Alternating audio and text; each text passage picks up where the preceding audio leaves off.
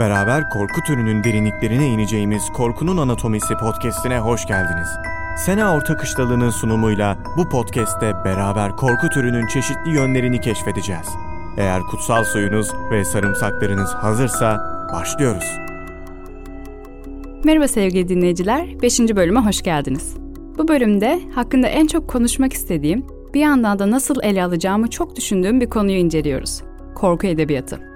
Bu konu üzerine hali hazırda o kadar çok içerik var ki size nasıl farklı ve yeni şeyler sunabilirim diye çok düşündüm. Öte yandan korku edebiyatından söz ederken bu türün ustalarını es geçmek olmaz. Dolayısıyla konuyu birden fazla bölüm halinde işleyeceğim. Bu bölümde ele alacağım yazarlar Edgar Allan Poe, Howard Philip Lovecraft ve Shirley Jackson. İlerleyen bölümlerde bahsedeceğim isimlerin listesi az çok belli ama siz yine de duymak istediğiniz isimleri bana iletin. Şimdiden Bram Stoker nerede dediğinizi duyar gibiyim. Sabırlı olun onu vampir bölümüne saklamayı düşünüyorum. Başlamak için beni korku edebiyatı dünyasına karşılayan hüzünlü bakışlı yazar Edgar Allan Poe'yu seçtim. Demin tekrar bir fotoğraflarına baktım ve içim burkuldu. Yani korku hikayesi yazıyorsun diye hiç mi gülümsemeyeceksin? Neyse biz şimdi Kızıl Ölüm'ün maskesini takıp aşırı malikanesine girelim.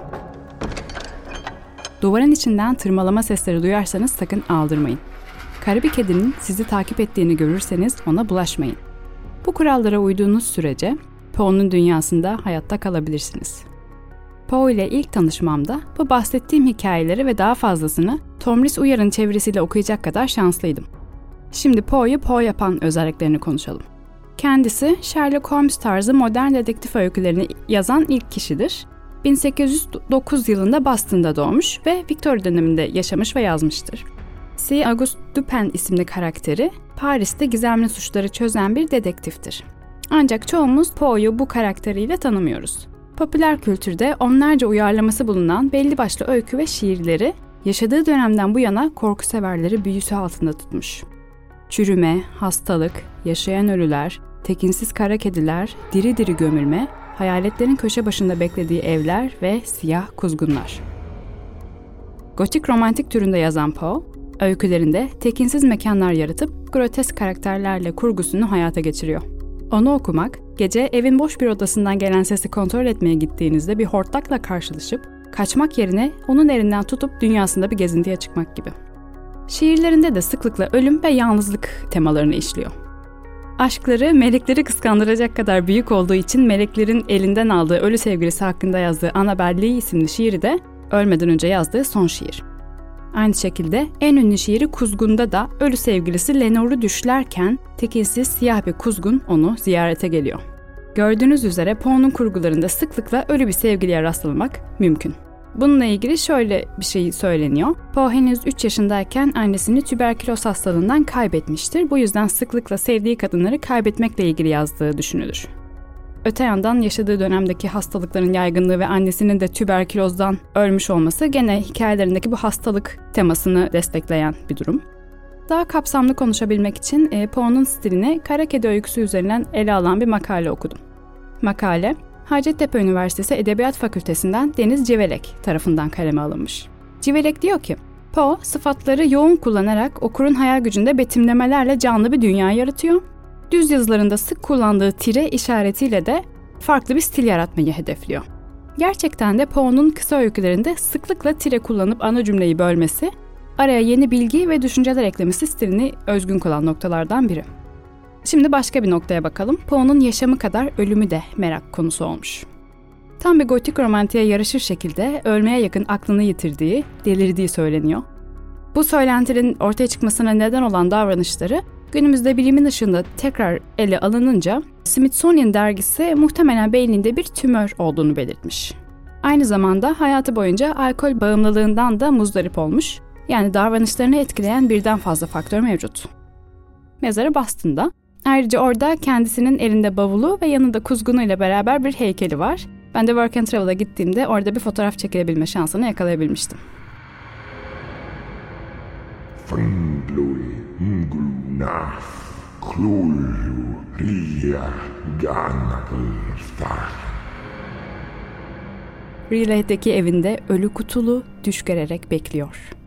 Bu dizeler size tanıdık geldiyse sıradaki ismin kim olduğunu biliyorsunuzdur. edebiyat dünyasının en etkileyici yazarlarından biri olan Howard Philip Lovecraft. Edebiyata, Lovecraftian korku olarak da anılan kozmik korku alt türünü tanıştırmış kişidir.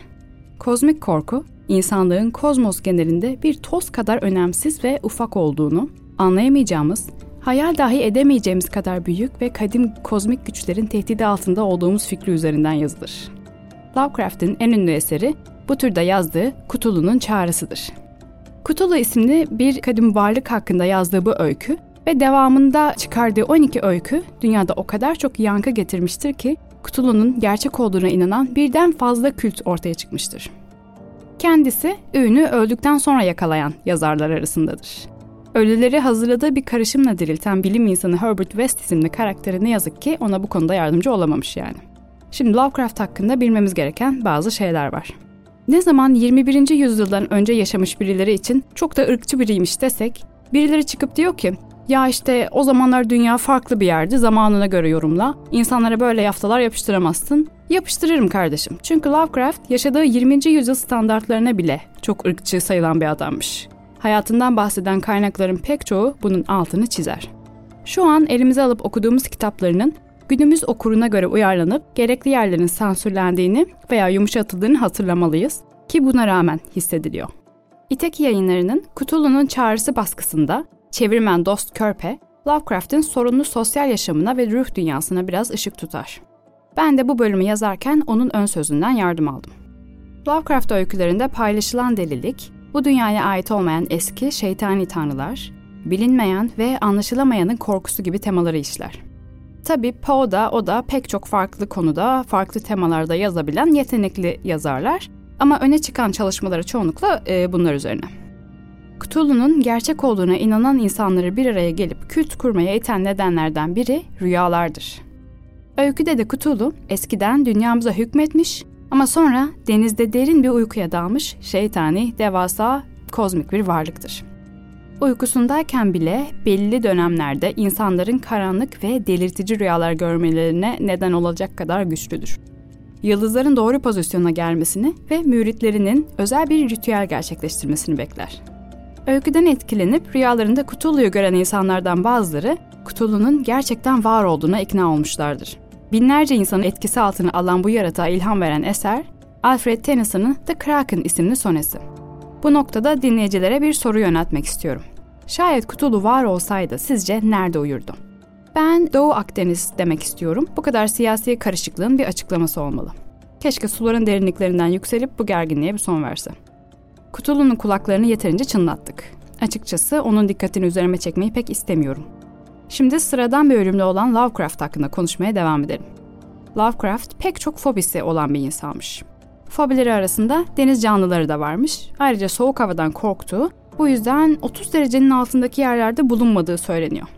Neyse ki günümüzde yaşamıyor çünkü elektrik faturasını hayal bile etmek istemiyorum. Lovecraft üstüne çok düşülerek büyümüş bir çocukmuş. Ailesinin bu aşırı korumacı yaklaşımı çoğu zaman yaşıtlarından ayrı büyümesine neden olmuş. Son derece içine kapanık büyüyen bu çocuk, gerçeklikten kaçmak için 18. yüzyıl eserlerine ve edebiyatına sığınmış. Ayrıca bir 18. yüzyıl beyefendisi gibi konuşmaya çalışıyormuş. Anlayacağınız üzere kadınlarla arası pek iyi değilmiş. Zaten öykülerinde de pek kadın karakterlere rastlamayız. Kendisi hakkında beni en çok şaşırtan bilgi Necronomicon isimli kitapla ilgili. Lovecraft bazı öykülerinde bu kitaptan okült ve karanlık güçlere dair bir büyü kitabı olarak bahseder. Bu kitabı aslında öykülerinde kullanmak üzere kurgulamıştır. Ama gerçek hayatta da var olduğu, gerçekten de okült bilgiler içeren bir kara büyü kitabı olduğunu düşünen insanlar da var. Dost Körpe de Lovecraft çevirisini yaparken eline o kitap olduğu iddia edilen bir kitap geçtiğini Kitapta eski Anadolu uygarlıklarının Kutulu'ya taptığının yazdığını belirtmiş. Yani benim Doğu Akdeniz teorim tamamen yanlış olmayabilir.